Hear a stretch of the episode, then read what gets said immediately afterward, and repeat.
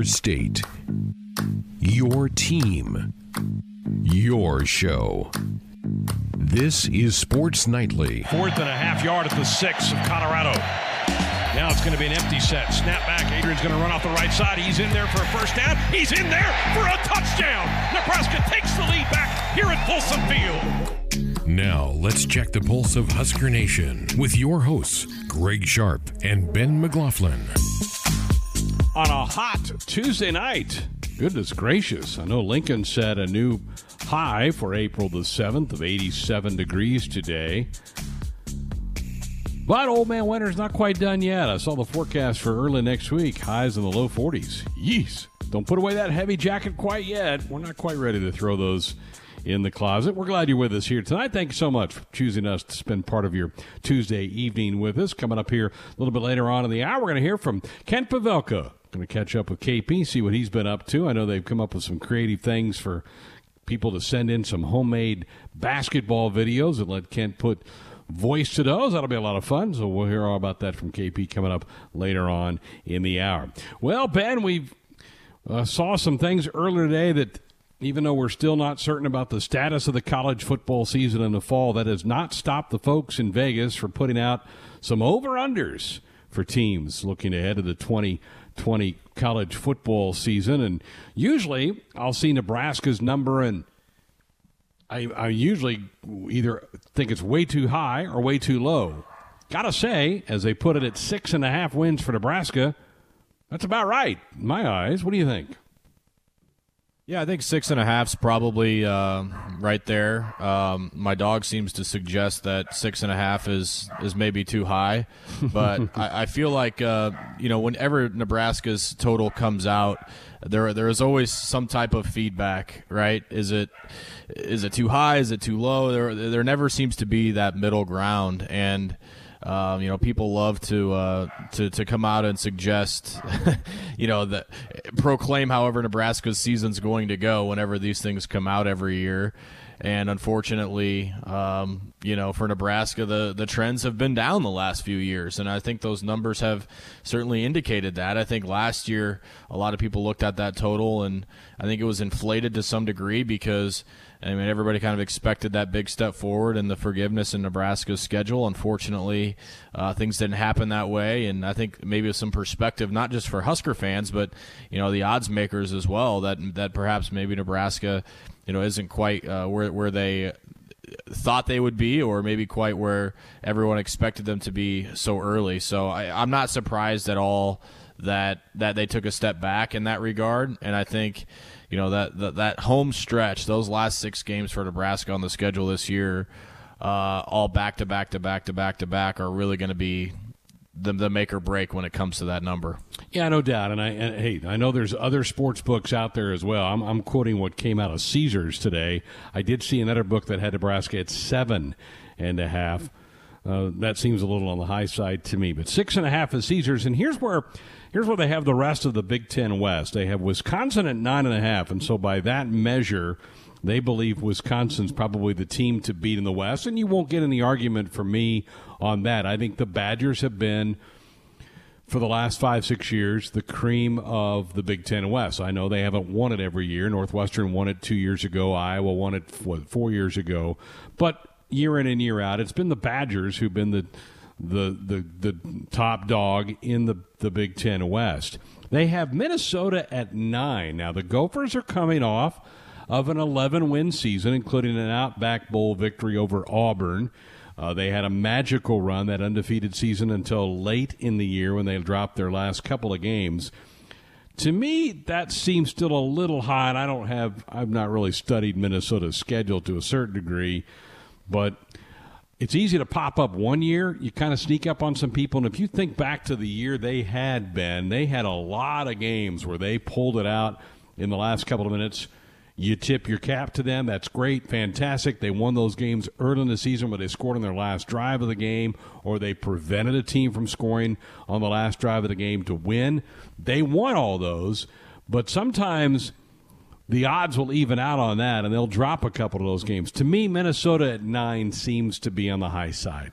Yeah, and then you look at their crossover games too, Greg. They got Michigan at home, at Michigan State, and at Maryland. So uh, two of those three games aren't layups. Um, and then I think Maryland's going to be quite a bit better. I, I, I, would expect them to be in that same conversation of Minnesota, but um, I think those two games, Michigan and Michigan State, with Wolverines at home and and Sparty on the road, um, it's not necessarily a layup by any stretch. And I think I think to a certain extent, uh, and granted, Minnesota's done it at a at a much larger scale than Nebraska did, but I think uh, you know the same for the same reasons why everyone kind of put Nebraska's win total so high last year is perhaps why they're putting Minnesota's win total so high this year. Is they're just they're they're forecasting that big jump when maybe the schedule doesn't uh, coincide with that. I think they're just you know taking a look at at their that their recent work and kind of the traje- trajectory of that program and and kind of forecasting where it's going to be. Uh, you know the big Big Ten West games. Obviously Iowa is a home game, but you go to Wisconsin, uh, you go to Illinois, and then you go to Nebraska. So those are three pretty pretty tough games. And you know Illinois anymore, you you kind of you kind of at least have a half eye on on sure. what's going on in Champaign because of what they were able to do last year. Um, and I, have said this a lot, and we talked about it a ton last year. I don't know that we appreciated um, that win in Champaign that Nebraska was able to get when it happened, be, just because of who they are and where they've been. But uh, I mean, ask Wisconsin and ask a lot of other schools how how tough Illinois was to play that's a team that I don't know it's going to be a contender ever, but I think they're they're a team that if they continue this this direction upward, where you at least got to take them seriously. So I understand where it's coming from. Obviously, you beat Auburn in a bowl game. There's all kinds of momentum right now. Row the boat, all that stuff. Um, I understand where where the excitement is coming from, but I, I need a I need another year of PJ Fleck to do it for me to really be a believer. Totally agree. And they lost a couple of big time weapons. Tyler Johnson was a senior wide receiver who was a terrific player. They have a couple of other good wide receivers back. Rodney Smith, running back, outstanding career. He has finally graduated. And Antonio Winfield, a terrific safety for them who made a play after play after play. He left early for the NFL. So they've got some big shoes they've got to fill off that squad. Here's the way the rest of the Big Ten West looks. You have Wisconsin at nine and a half. Minnesota at nine, Iowa's at seven, and then Nebraska at that six and a half comes in right after them. Then it's Northwestern at five and a half, so just shy of being bowl eligible. Purdue at five, same thing, a win shy of being bowl eligible, and Nebraska's opening opponent for the year in early September when the Boilermakers come to Memorial Stadium. And in Illinois at five. So Illinois five, Purdue five, Northwestern five and a half. That's the bottom three in the Big Ten West. That means, the, according to the Vegas odds, if they land on that number, they're not going to be in the bowl game. So that's where they've got that. Look at the East. Ohio State's the creme de la creme there at 11. Penn State's at 9.5. Michigan is at 9 for them. Uh, Indiana at seven and a half. So they're buying Indiana and Coach Allen and what they're doing. I did take a peek at their non-conference schedule. Probably going to go three and zero oh there, but that means that they pick up four, maybe five league wins for them to get above the seven and a half mark. So a lot of respect shown to Indiana. Michigan State under a first year head coach in Mel Tucker, Ben, four and a half for Sparty. Uh, looking at the 2020 season, and then Rutgers at two and a half, Maryland at just three and a half. So a wide gap after you pass Indiana, but really high in Indiana, not so much on the Spartans. Yeah, the interesting interesting one to me is Penn State. To see them at nine and a half, that that seems really low to me. And I even saw a projected poll, a way too early poll for next year that has Penn State sixth. So you've got a potentially a preseason top ten team, according to whatever poll it was that I was looking at, uh, projected for nine and a half wins. I mean, I again, I, I, I don't know where where it comes from. Is it is it have to do with the way that Penn State finished the year last year, and they're getting a, a bowl win uh, over a Memphis team, and you know playing playing good football down the stretch. Uh, but obviously they they've got to replace a healthy amount as well, and you know to try and project the the nine and a half win total seems seems interesting considering a top six ranking. So. I don't know what's going to happen. I just know that it's fun to be be able to talk about uh, this type of stuff as if college football is, is going to happen. I think we, are all hoping for that. We're hoping every team that we're talking about gets the opportunity to match that win total. But yeah, I, I uh, I'm thinking about just how some of these things are going to go down with um, with the numbers and the schedules and you know obviously the the early declarations that you were talking about too uh, Antoine Winfield from Minnesota, and you know some of these others, how how they're going to affect these teams moving forward.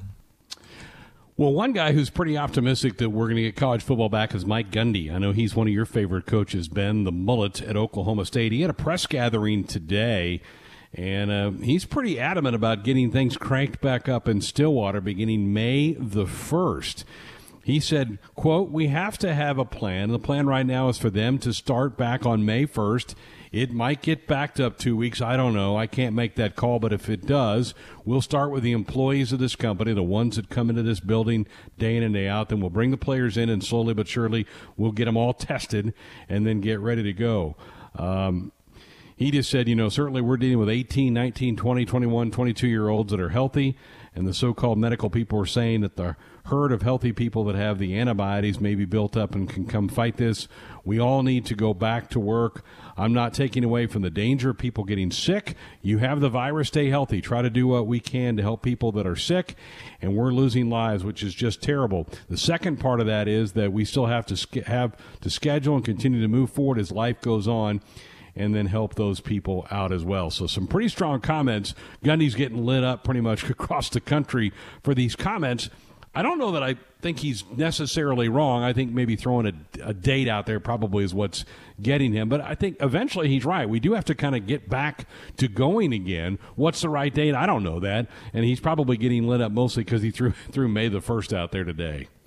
Yeah, I mean, I, look, I completely get where he's coming from, and and I don't really have a huge problem with his comments. I know there's a lot of people that have been affected by the situation more than I, and, and probably have more of a right or reason to be upset with it. But I, I think what his point was is, you know, if we just start canceling stuff and, you know, not, I guess I guess my, my thought process is this: if, if, he's throwing a date out there, thinking uh, of the mindset that that you can always back it up or delay it even more, um, I mean, that that was the big thought with, with the baseball seasons. Greg is okay. Can, can, we at least can we do we have to announce that we're canceling the whole thing, or can we put it on hold for a while? And I think eventually we would have come to the clu- conclusion that it needed to be canceled altogether. And, and I think that, that that was the right decision, and it's the decision that would have been made eventually. But I kind of think that's the angle that, that Coach Gundy's going for here based on the context of his comments. You know, thinking, okay, if we just decide to just bang this thing or, or make a drastic decision for, for something that's going to be affected in, in quite a bit of time from now, there's no probably no going back on that.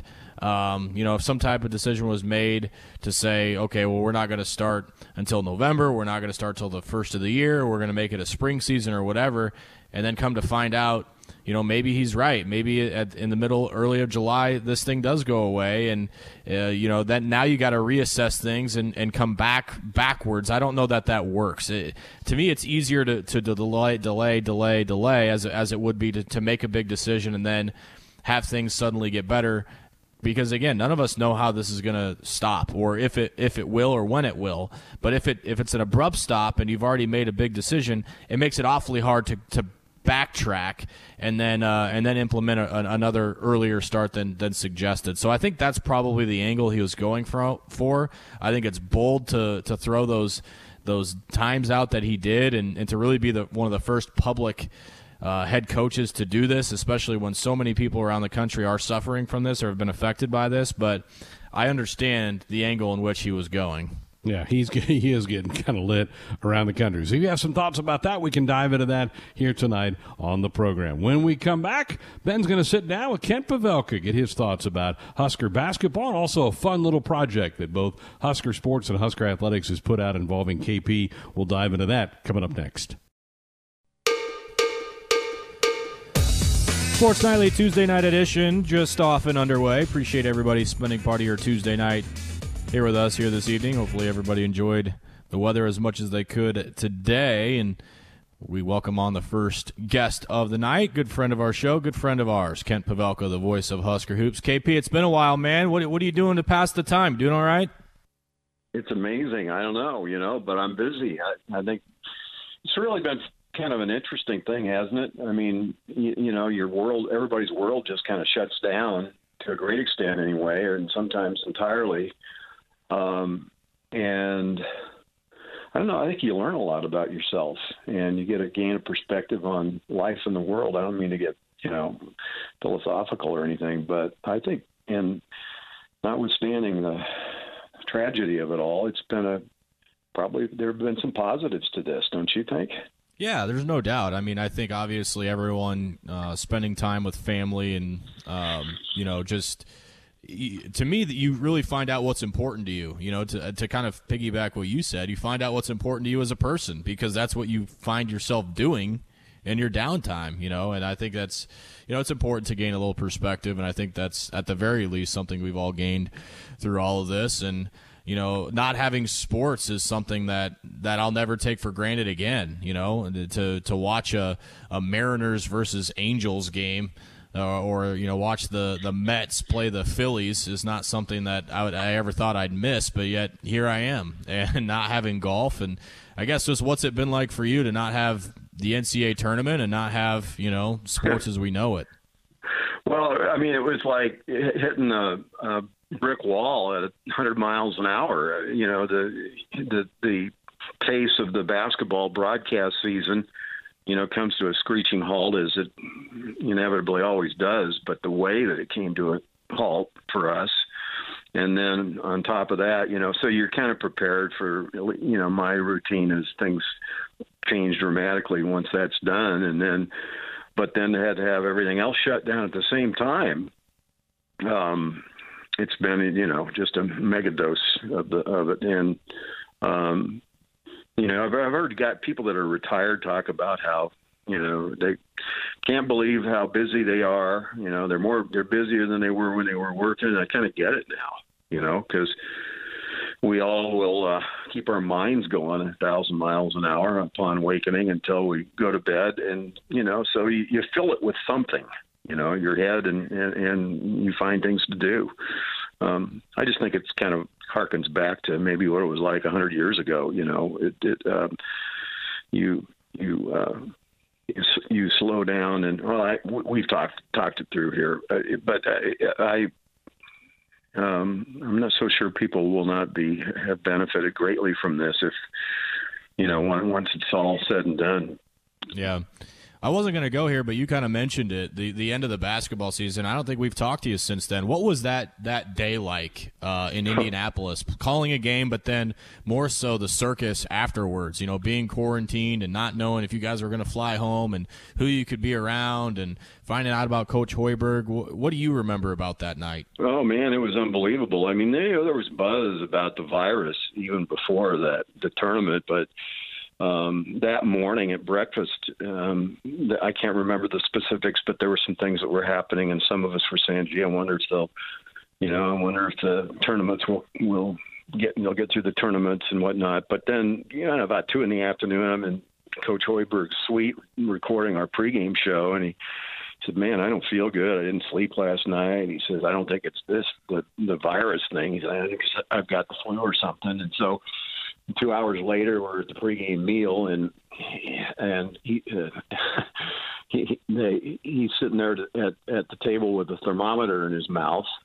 RJ brought a thermometer, and so then you know the game starts, and we get the tweets about the NBA issues that unfolded that night, and uh, uh, I mean it was surreal even then, and then not to mention when when Seamus McKnight escorted Coach out the out the tunnel, um, you know, that's when, and because, you know, we knew that the virus was getting around even more over the last six hours nationwide in the NBA and whatnot.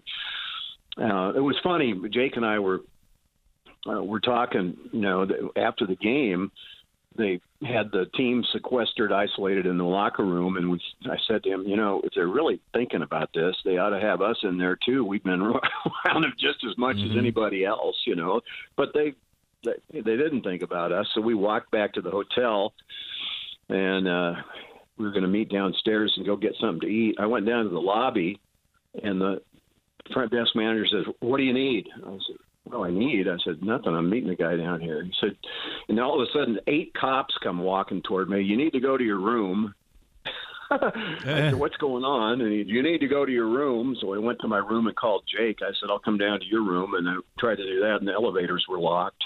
I mean, it was like, uh, you know, and it just blew up that night over that last those four hours after the game, uh, as far as nobody knowing what was going on and the fear factor. Um, so, yeah, so you come home after that the next day, and and uh, here we are.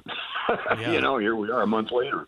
Uh, It seems like a year later, doesn't it? I mean, that seems like so long ago that that, that was the case because the next day we were supposed to jump in a car and, and head to Wichita for baseball, and we made it to York before we turned around. That's when all the news started coming out that everything was canceled, and then uh, conferences were suspending all spring sports. That was literally, literally every time you refreshed your Twitter feed, there was another conference banging something, and Yeah. you know we had no idea what was really going on. So just a, it's a, it was a, a period of 48 hours that I'll never forget. And and you, I can, I can only imagine. You know, one night you're watching Noah Vedral and Brant Banks run a pick and roll, and then the next night, the, the next night there's no NCAA tournament. It's just it's uh it was a crazy time for sure. Um, and, and the parts are still moving for Husker hoops as we've got some more departures to talk about with with Cam and Dachon.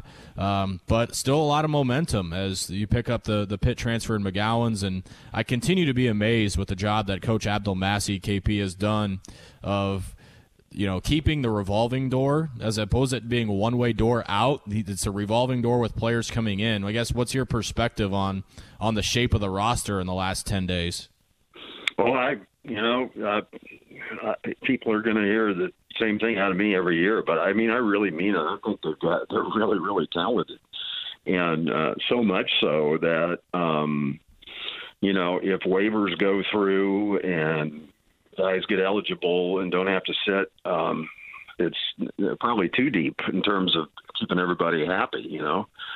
Uh, but that's a good problem, and I don't think it's. This is just a Nebraska thing. I mean, if you're paying attention, the, the this transfer transfer portal thing has just become insane. in The last uh, this this this off season, it's you know started last year. We I thought it was pretty interesting, but um, so um, I I look at it and I really really like it. You know, we don't know. Uh, two or three guys whether they're going to be eligible to play this this winter. But um, even without their their eligibility, uh, I, I I think this team is going to be able to compete. Um, you know, and it's not going to be one of those deals where you got to just play perfectly to have a chance. You know, I mean, I think there'll be a, a larger margin of error because of the, the the talent level. Yeah, and it's certainly going to be interesting to see. You know, again, um, you know, I, if you if you want, I can come over and shred your uh, scorecards for you because you're going to have to start over again next year too.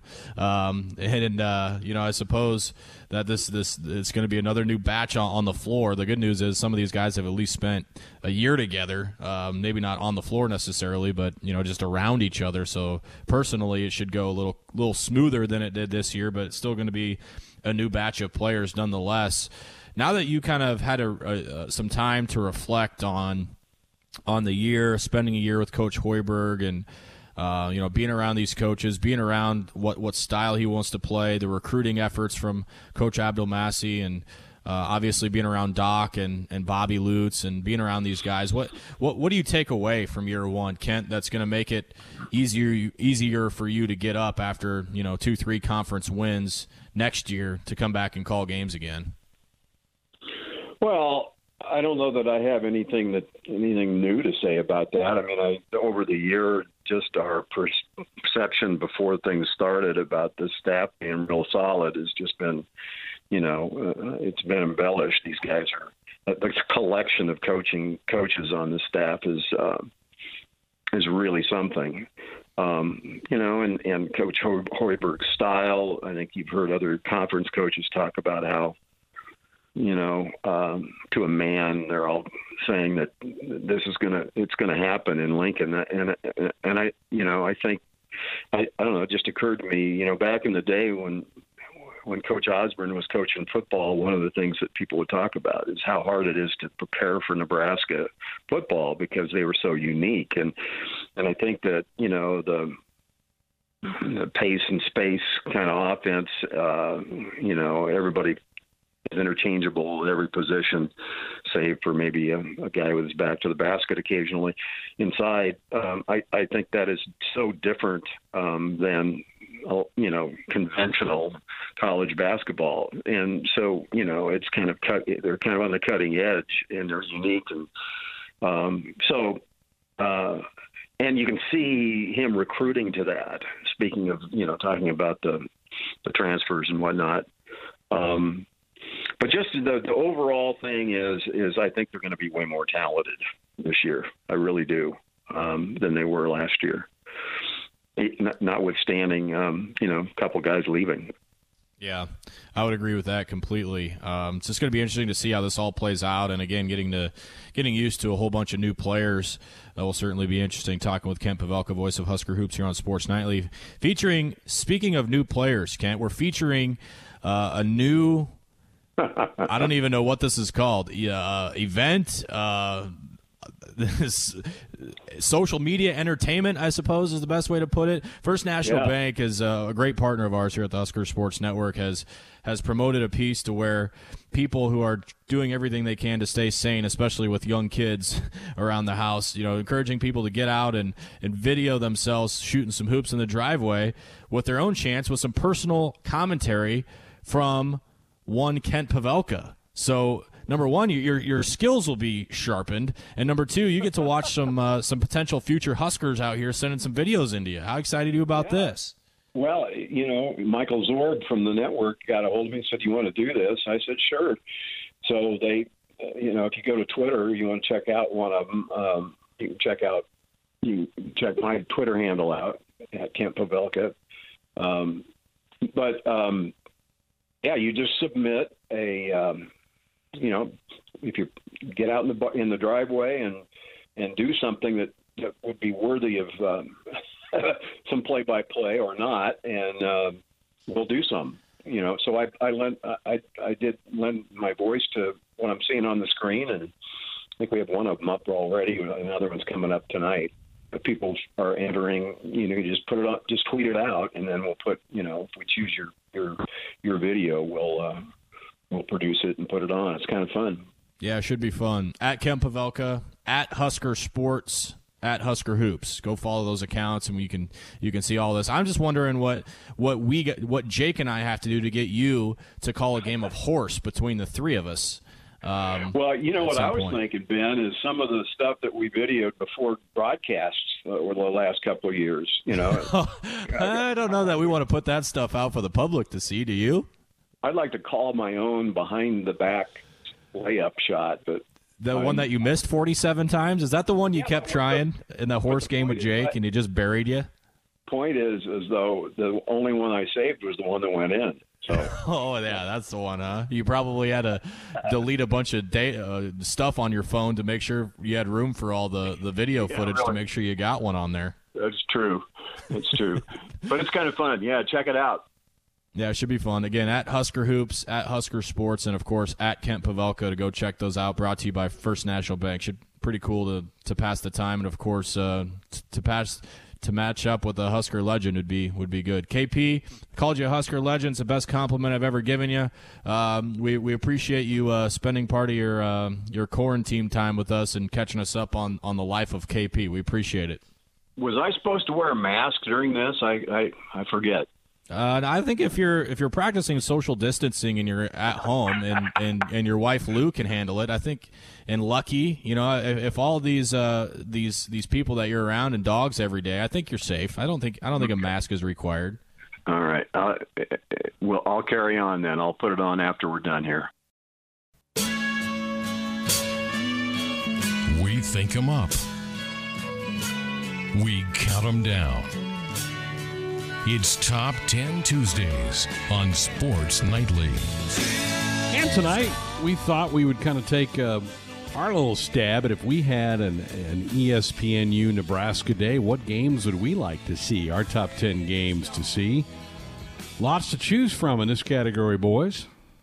Yeah, um, hard to pick. Hard to pick um, which sports. Hard to pick which games. And for me, um, I, games that I experienced personally weighed, very heavily on my list. So games that I've either seen in person or was a part of emotionally uh, are on my list that probably wouldn't make some people's top 50, but here we are. We have an embarrassment of riches to choose from. The only the only hard thing about it is just kind of whittling it down to ten. But I think I, I like my list. Uh, I thought it was a little bit more balanced at first, but uh, you know, eh, I think it's still a decent balance of, of sports. And again, they, those are personal choices, so we may not tip on the ones that you'd like to see, but we can get you thinking about this topic. So Do your Tim, own why top you 10 list off? and, Yeah. swi- and uh, tweet it at us. Sure, here you go. Tim, lead us off. All right, uh, number 10, I'm going with the obvious pick, and in fact, one that we've already played so we can pat ourselves on the back. The 1971 game of the century between Nebraska and Oklahoma. Uh, you know, it's kind of the defining game, I think, in Husker football history. It's kind of the immediate classic Husker game that people think of, uh, probably mostly because it was Nebraska Oklahoma, two um, longtime rivals, but also that Johnny Rodgers punt return with the Lyle Bremser radio call, which of course you could hear, you could have heard uh, on Friday if you were listening to the good old radio here on the Husker Sports Network. But um, you know, for a number of ways, obviously I was not around uh, in 1971, but it feels like I've I've have grown up with that game being such an important part of, of Husker history, just because it is. I mean, it's it's such an incredible. Um, incredibly important game in the history of Nebraska football, and, and it's a one that I think a lot of Husker fans um, have turned back to over the years, just because it, it was what it was—the game of the century. First score of the game was that punt return by Johnny. Yeah. There you go. I, full disclosure, I did not put that one on my list because I had just listened to it. So that's the only reason I left it off. But if you're going to watch it, this is going to be on ESPNU. Yeah. Yeah. All right. My number 10, I'm going baseball. I'm going May 22nd, 1999. The Huskers matched up in Oklahoma City, the championship game of the Big 12 tournament. They beat number 9 Baylor 4 to 3 to win the conference title. The first baseball title. I think this gets lost on some Husker fans. It was the first baseball title for Nebraska baseball since 1950. So it had been 49 years since Husker baseball had won a conference championship of any type. Dave Van Horn led those Huskers to that win. I would love to watch that game. That game was amazing for multiple reasons. Um, you know, you think about who Nebraska had to beat to get there. Uh, obviously, Oklahoma being right there and Oklahoma State being right there, and that Baylor team was so good. The Big 12 was insane that year. They had so many teams ranked in the top 25, even um, a bunch of um, you know a bunch of them in the top 10 as well. But you know, there there are a lot of people that claim that Nebraska baseball is a lot like Husker football and have had all this tradition for years, and that's not the case. Uh, you know, really, Greg, before this game, before that tournament in Oklahoma City, Nebraska baseball hadn't had much history at all. Uh, but this that game, the Big 12 championship game, turned everything for this program. Uh, you know, talking with Jeff Lizey, who came in, you think about Will Bolt, who came in. That 99 team had such a massive impact on all those recruits that came in to even want to give Nebraska a shot. Um, the, the Van Horn message of we're going to win a College World Series game while I'm here was a joke until after that season. And so it's arguably the most important game in Husker baseball history. And I'm really glad you had it on. It just missed my list, but I felt like we needed to talk about the importance of that game because that, that game and that tournament turned everything for that program. All right, my number 10. Uh, my number 10 again this is a, a, a, a match in which uh, probably isn't on very many lists but having witnessed it live it was really my first national championship i've ever got to witness live and uh, and and they beat Texas in the process. I've got the 2015 national championship uh, volleyball with Nebraska beating Texas. Uh, they beat Kansas in the Final Four, and you know to have the Final Four in Omaha and to have that pressure on the shoulders of that team all year, uh, to to finally make it there, to beat Kansas, and then go up against the uh, the dreaded Texas Longhorns in a championship match. I think everybody thought, okay, here we go again, another heartbreaking loss to Texas. But the Huskers just dominated the Longhorns that night, and Mikaela Foecke was the best player on the floor, and it wasn't even close. Um, you know, I love to tell the story. I was up in the media overflow in the rafters at that point of the CenturyLink, and the ball coming off her hand from 500 feet away still sounded like a cannon blast. um, so that was an extremely fun night to see the, the, the joy on John Cook's face and just be on the floor. So, you know, watching the team celebrate was just a, it's something that I'll never forget. So I've got that uh, 2015 volleyball match, the national championship, my number 10. All right, my number nine uh, doesn't actually involve any team from the state of Nebraska, but the event happened in the state. Uh, 2018 College World Series Finals, Game Two between Oregon State and Arkansas. Uh, the Razorbacks were just one out away, I believe, from their would have been their first ever CWS title, and then it all went wrong. OSU had the RBI single, and then I think it was a two-run shot that put them up five to two. It was kind of a dramatic collapse. Or watching a team that's seemingly in command. I mean, they're only up by one run in the in the ninth inning, but to watch that slip away, I mean, that's baseball lends itself really greatly to those dramatic moments where you're where you're watching a pitcher, um, a reliever in there trying to, to hold on to things, and you're watching that collapse. So your your heart breaks a little bit for the Razorbacks, but it's fun to see um, something that dramatic happen in the most important game that those guys will likely ever play in their lives. So my yeah. number nine, 2018 CWS Finals Game Two. Yeah, a lot of Husker fans felt awful for Dave Van Horn.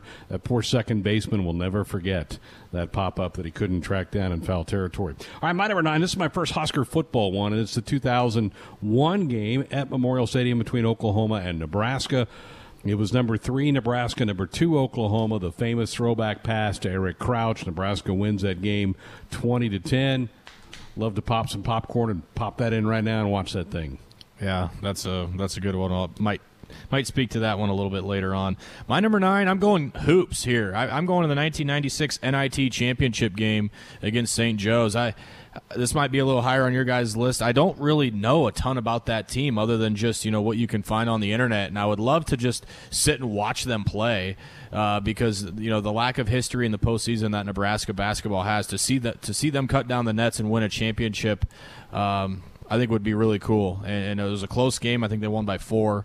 Uh, I would love to, to sit back and, and watch the Husker Hoops team have some success in a postseason. It's a national postseason tournament. I mean, people kind of scoff at it, but if you can go win that thing, that's a really good end of your year, no doubt. My number eight, I've got uh, the one that Greg already mentioned 2001 Nebraska Oklahoma game. Black 41 flash reverse, the name of that famous play with Crouch streaking up the sidelines. It's a great play.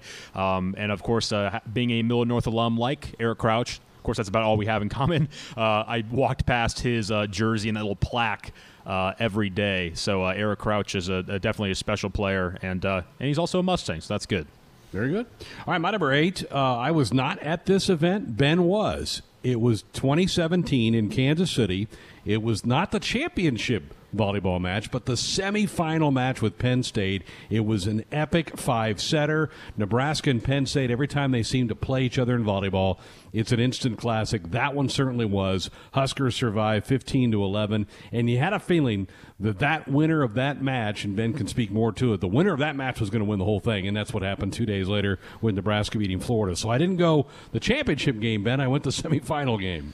Well, great minds think alike. I have this at my number eight as well, and so you may as well speak to it now. Um, the entire match felt like the national championship. It, it just something about it. Um, you know, Penn State was so good. They had, they had such a good team with great players. And the the funny thing that I remember about this match is the entire match flipped when two Penn State players ran into each other and the ball dropped on their side of the net for a Husker point and you thought, okay, this might be the Huskers' night. And um, sitting there next to Lauren and JB and just getting to experience that, uh, you know, it honestly it trumped the 2015 national championship. Like I honestly had tears in my eyes when that thing went final, and and I witnessed, you know, two two nights later them winning the national championship, but. The national championship happened that night. It, it was the, the one of the most epic sporting events I've ever watched in person uh, top three without question. But that semifinal match is, I remember that match more than I remember the title match, and that was uh i was really really lucky to be, to be able to watch that. And, and, then, and then the Husker fans were insane that night. That place was so loud. It, it, you had to remind yourself that you were in Kansas City because it felt like you were, you know, just just right here in Lincoln. But that that that was an absolutely amazing amazing come from behind effort from the Huskers that night.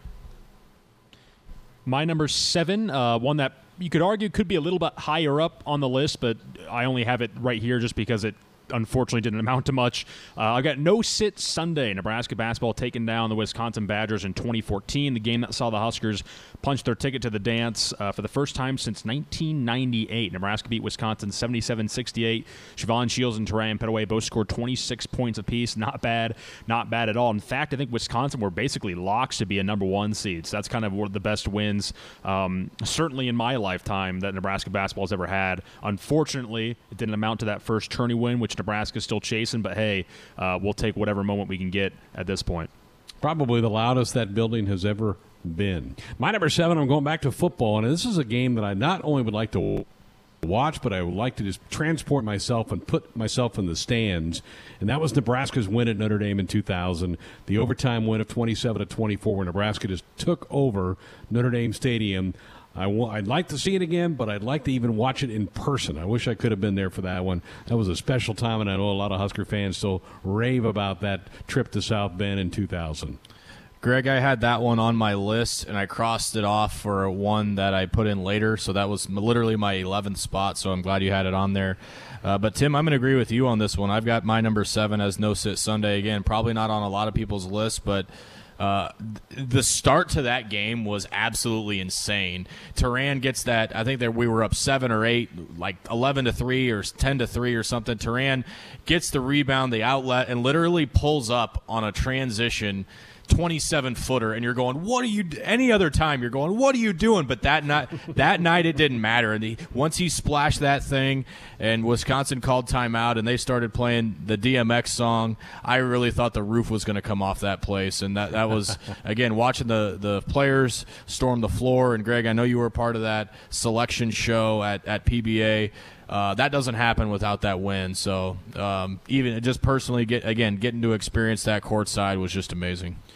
My number six, Ben, you already had a 2015 NCAA volleyball championship, seeing the Huskers take down Texas and Omaha. I was not there, unfortunately, but I do remember I actually was uh, leaving here. I think I had a, a, I just got done working in basketball games, so I had the radio on the whole time the drive back to Omaha, and so John John Baylor took me there. I was at the the um, I was I was there whether I liked it or not, but no, it was a, it was a good memory. Listen to the final moments of that game in Nebraska winning a national championship. Very good. My six was mentioned earlier by Ben, and that's the NIT championship. That Husker 95 96 team was ticketed for the NCAA tournament, and then they hit the skids in February. I think they lost six straight in February. Still kind of got it enough together to get in the NIT, and then they showed what they were made of. They were made of a team that could have competed at the very high level at the national scene by winning that NIT. And so you hang a national championship postseason banner, that's got to make a list. It's on mine at six.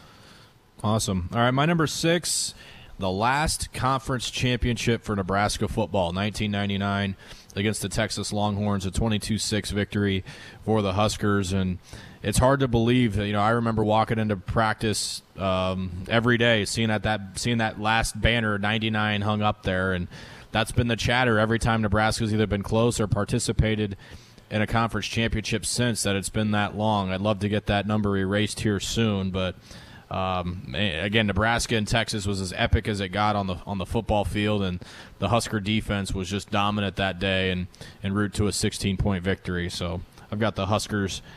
Big 12 championship in 99 against the Longhorns, my number six. Uh, my number five doesn't involve the Huskers, but I had to put it on here. The final College World Series game at Rosenblatt. That would have been uh, late June of 2010. South Carolina beating UCLA in extra innings on a Whit Merrifield walk-off RBI single. Definitely Royals fans will be familiar with that name. Um, definitely a cool moment, although it didn't involve Nebraska. I think it deserved to be on this list. Miss Rosenblatt a lot. Sure do. A lot of people do. All right, my number five, I'm going back to football, and I'm going back to 1977. The fourth ranked Alabama Crimson Tide come to Memorial Stadium. Tom Osborne turns them back. The Huskers weren't even ranked going into that game, but they beat Bear Bryant and the Crimson Tide 31 24. Boy, I'd love to sit back and watch that thing happen, too. That was one of the first ones that, that came to mind. Unfortunately, didn't make my list. But yeah, watching uh, watching them play the Bear Bryant on the same sideline as To that that gets my juices flowing. My number five again. This game didn't probably itself doesn't hold a lot of weight, but it was really the last time I thought Nebraska was a national caliber team, a top five type team, and that was that Thursday night game in 2010 against Kansas State in Manhattan when we all left that game and finished that night thinking we had a Heisman candidate. This kid's going to be in New York. There's no stopping this offense plus Nebraska's defense. This team, this team's going to be in a BCS bowl. That's what we all felt that night. With Martinez just ran all over the K State Wildcats finished with 241 yards on the ground with four scores and completed five of seven passes for a touchdown as well. But I, the, the, lasting image I have of that game is just Taylor running by those K State safeties that just Taylor didn't even look like he was moving that fast. And then you saw, and then you just looked over and saw how slow the K State guys are running compared to him and. That's the best. That day was the best day I felt about Husker football maybe since that that team that that yeah. performance that night was unbelievable. My number four, can't remember if it's already been mentioned or not, but I got the 06 Volleyball National Championship between Nebraska and Stanford in Omaha. Uh, it was a four setter. This was the Dream Like a Champion uh, game that uh, we explored in, in, one of our podcasts. If you guys want to take a listen to that, uh, good stuff. A great story behind that match, and definitely a very, very significant one in the history of the Nebraska volleyball program. John Cook and everyone involved. So good stuff. The 06 Volleyball National Championship. Sure was. I'm going volleyball my four too, but I'm going back a decade before that. I'm going to the first ever national title won by the Huskers, coached by Coach Pettit, 1995. Nebraska beats Texas 3 1. This is before rally scoring, so this was up to 15 points when you're set, but you can only score when you served. Huskers take care of the Longhorns to win their first ever national title. We've had a couple of them since, but that was the first one. I'd like to see that. Yeah, man, to watch watch someone other than John Cook win a national championship yeah. would be kind of fun too. Uh, all right, my number four. This is probably higher on your list, but I've got some of the cliche ones here coming up. My number four, I got the '94 Orange Bowl with the Miami Hurricanes. Some of the most iconic plays you've ever seen in Husker football come from this game. Watching that Miami D line, uh, you know, just the the speech at halftime given by To about they're going to do something stupid. We can't retaliate. Of course, it all comes to fruition, and uh, nobody thought that Nebraska could go down to Miami's home field and win a national championship. That's exactly what they did. Goosebumps. My number three, I have the legend of Ron Kellogg III and his Hail Mary to Jordan Westerkamp. That was Nebraska Northwestern in 2013. Yeah, maybe in the grand scheme of things, this might not have been the most monumental game in Nebraska football history, but hey, that was a fun, fun game to watch, and that play was so improbable. I mean, I think I was already uh, walking out of my friend's house uh, watching that game thinking it was over, but uh, no, sir, I was wrong. Uh, Ron Kellogg III will forever be uh, a household name among Husker fans for that uh, feat he achieved in 2013. Greg, what do you what I do you remember right that before one. that right before that play? Uh, I think there was a timeout called. Honestly, the thing I remember is how amazing of a play Ameer had to get that first down yeah. to even get him there. Right. But what were you thinking right before? I mean, like right when we snapped the when we're breaking the huddle and walking up there, are you are you thinking there's even a chance that you're about to call a hail mary victory? Well, you knew where you knew what was going to happen. You knew it was going to be thrown toward the goal line, and the way our booth is, we're kind of at the south end of the stadium, so we knew it was going to be kind of down toward us. It was we had a great view of the whole thing right in front of us. And so, yeah, you, you anticipate, you knew it was going to be a Hail Mary pass, so you knew that's where the ball was going. You just got to hope you, you picked out the right guy if they got caught. And I did. So that was a fun, fun moment. But you're right. The Ameer play is what set that whole thing up. His ability to stretch and get that first down kept that drive alive. And that's the one that I'm sure scalds Pat Fitzgerald at Northwestern mm-hmm. that they didn't stop that. I'm going football in, in my number three, but I'm going way, way back. I'm going back to the first national championship game for the Big Red the 1971 Orange Bowl, finishing off the 1970 season, the 17-12 win over LSU. I think we we still have a picture yeah. in our office of Jerry Tagge reaching the ball over the goal line for Nebraska's first national championship. I'd love to re- be able to watch that game back. That'd be a lot of fun. Yeah, good one. Uh, my number three has been mentioned by both of you, and again, the reason why it's so high on my list is because I got to watch it, and it's a and it's a play that we all practice in the backyard. After I've got the 2001 Nebraska game with Oklahoma, uh, some of the you know being able old enough to be able to watch the game and appreciate the rivalry. I know it wasn't what it was in the 70s or even in the early 90s, but you know to see uh, the Huskers beat OU on their home field in 01 was was a great memory. My number two, I've got the '96 Fiesta Bowl. Nebraska stomping on Florida, 62 to 24. Tommie Frazier running everywhere. Uh, I think I can speak for most Husker fans and say they'd probably get a kick out of watching that again. Oh no, no doubt. How many tackles did one man break? And mm-hmm. one man break was Jim Nantz's call on that. My number two, I'm going to the Diamond. Ben's got his baseball jersey on tonight. I'm going to Nebraska's College World Series win in 2005. They beat Arizona State up at Rosenblatt five to three. Still the only College World Series win in school history. Joba Chamberlain started that. Uh, Brett Jensen finished it. Alex Gordon and Joseph Makaitis were big parts of that game. Curtis Ledbetter had an RBI single. Love to go back and watch that thing from start to finish. That's my number two as well. I was on. I was in left field, uh, about halfway between the third base bag and the foul pole. I was with uh, a couple of uh, buddies from high school that didn't really love baseball as much as I did, and I was with one of the, our buddies' dads, and we got in the van afterwards, and I'm literally crying, and everyone's looking at me like I'm crazy. um, but I was a huge Husker baseball fan back then, and to finally, I mean, to, to finally, they lost so many heartbreakers in the College World Series before that one uh, in the early 2000s. Uh, to finally get one and to, to start the tournament, too, yeah. uh, was such an awesome feeling. And then, of course, Jeff Larish had to happen. But um, on that night, the 5 3 winner was, was a night I'll always remember. My number one, I got the '95 Orange Bowl. Huskers taking on the Hurricanes, 24 to 17. Brook Berringer, Cory Schlesinger. Uh, it's a night that will be fondly remembered by Nebraska fans. No doubt. My number one, Tim had it earlier. I've got the game of the century here the 35 31 win in 1971 over Oklahoma.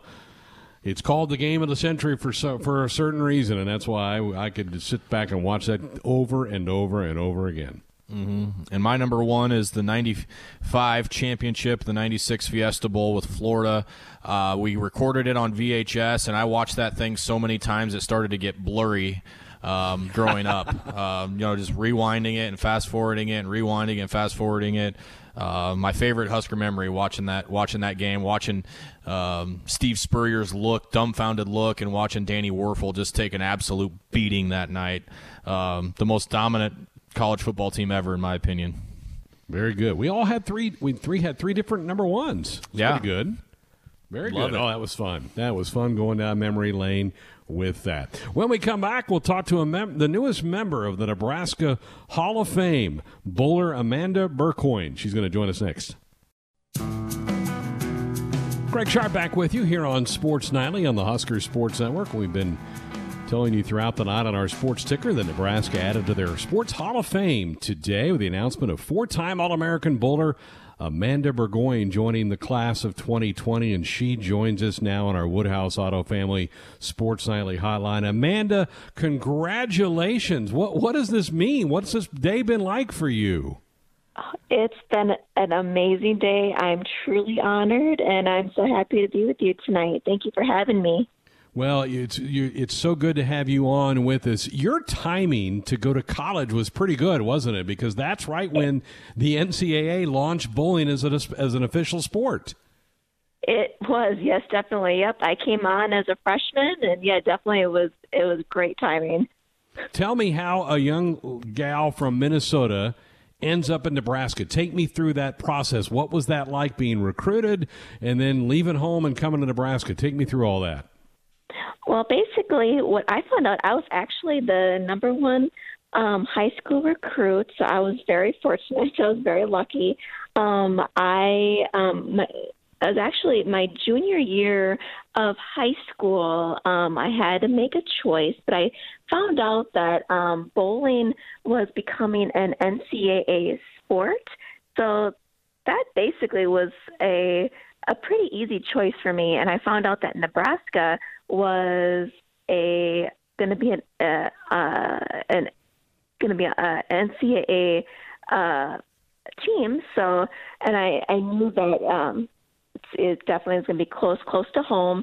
And then Nebraska was always a um, one of the number one teams in the country. So when then once I came to uh, visit, it was it was basically a no brainer. Um, the athletic department is is just truly amazing with the tutors and then just with the football team and then how everybody just treats um, everyone. I mean, once I visited, I'm like, yep, this is definitely where I wanted to be. So this is how I basically decided. I mean, yep, this is where I wanted to go to school. So that's and how I how I came get here. That's fan- so. fantastic. You were part of those 04 and 05 national championship teams, and you alluded to the the overall student athlete experience. Was it a good one for you? And you, you kind of alluded to the tutors and the great academic support Nebraska has.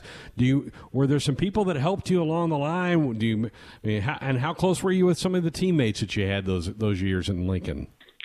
I was very very close. Um, I um, I, I I worked a lot very close with the athletic department. I was I worked very closely with uh, Katie Jewell. Um, she was yeah. um, my athletic advisor. I I and very, I thank her thank her every day. Um, she she helped me tremendously, um, and my my teammates.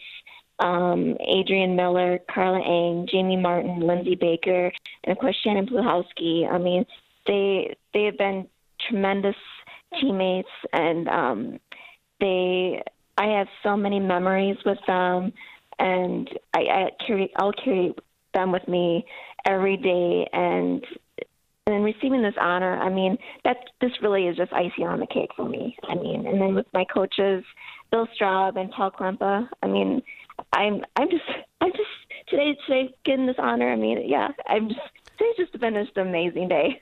how did how did you find out that you were put in the Hall of Fame? Take me through that story. Well, I, I received a call from Coach Klempa I mean, it just it can't. It, I, I actually I received an email um, saying that um, that Coach Klempa wanted just to have a, a personal call. I thought maybe it was just to catch up and um, basically as like an alumni, see how things are going, or maybe um, to get maybe a few quotes or something for, for maybe social media or something. I was not expecting this at all. So when he mm-hmm. told me that I was being put in the Hall of Fame, I'm like, wow, really? And then seeing him standing there in the Athletic Hall of Fame, I was like, are you serious? Really?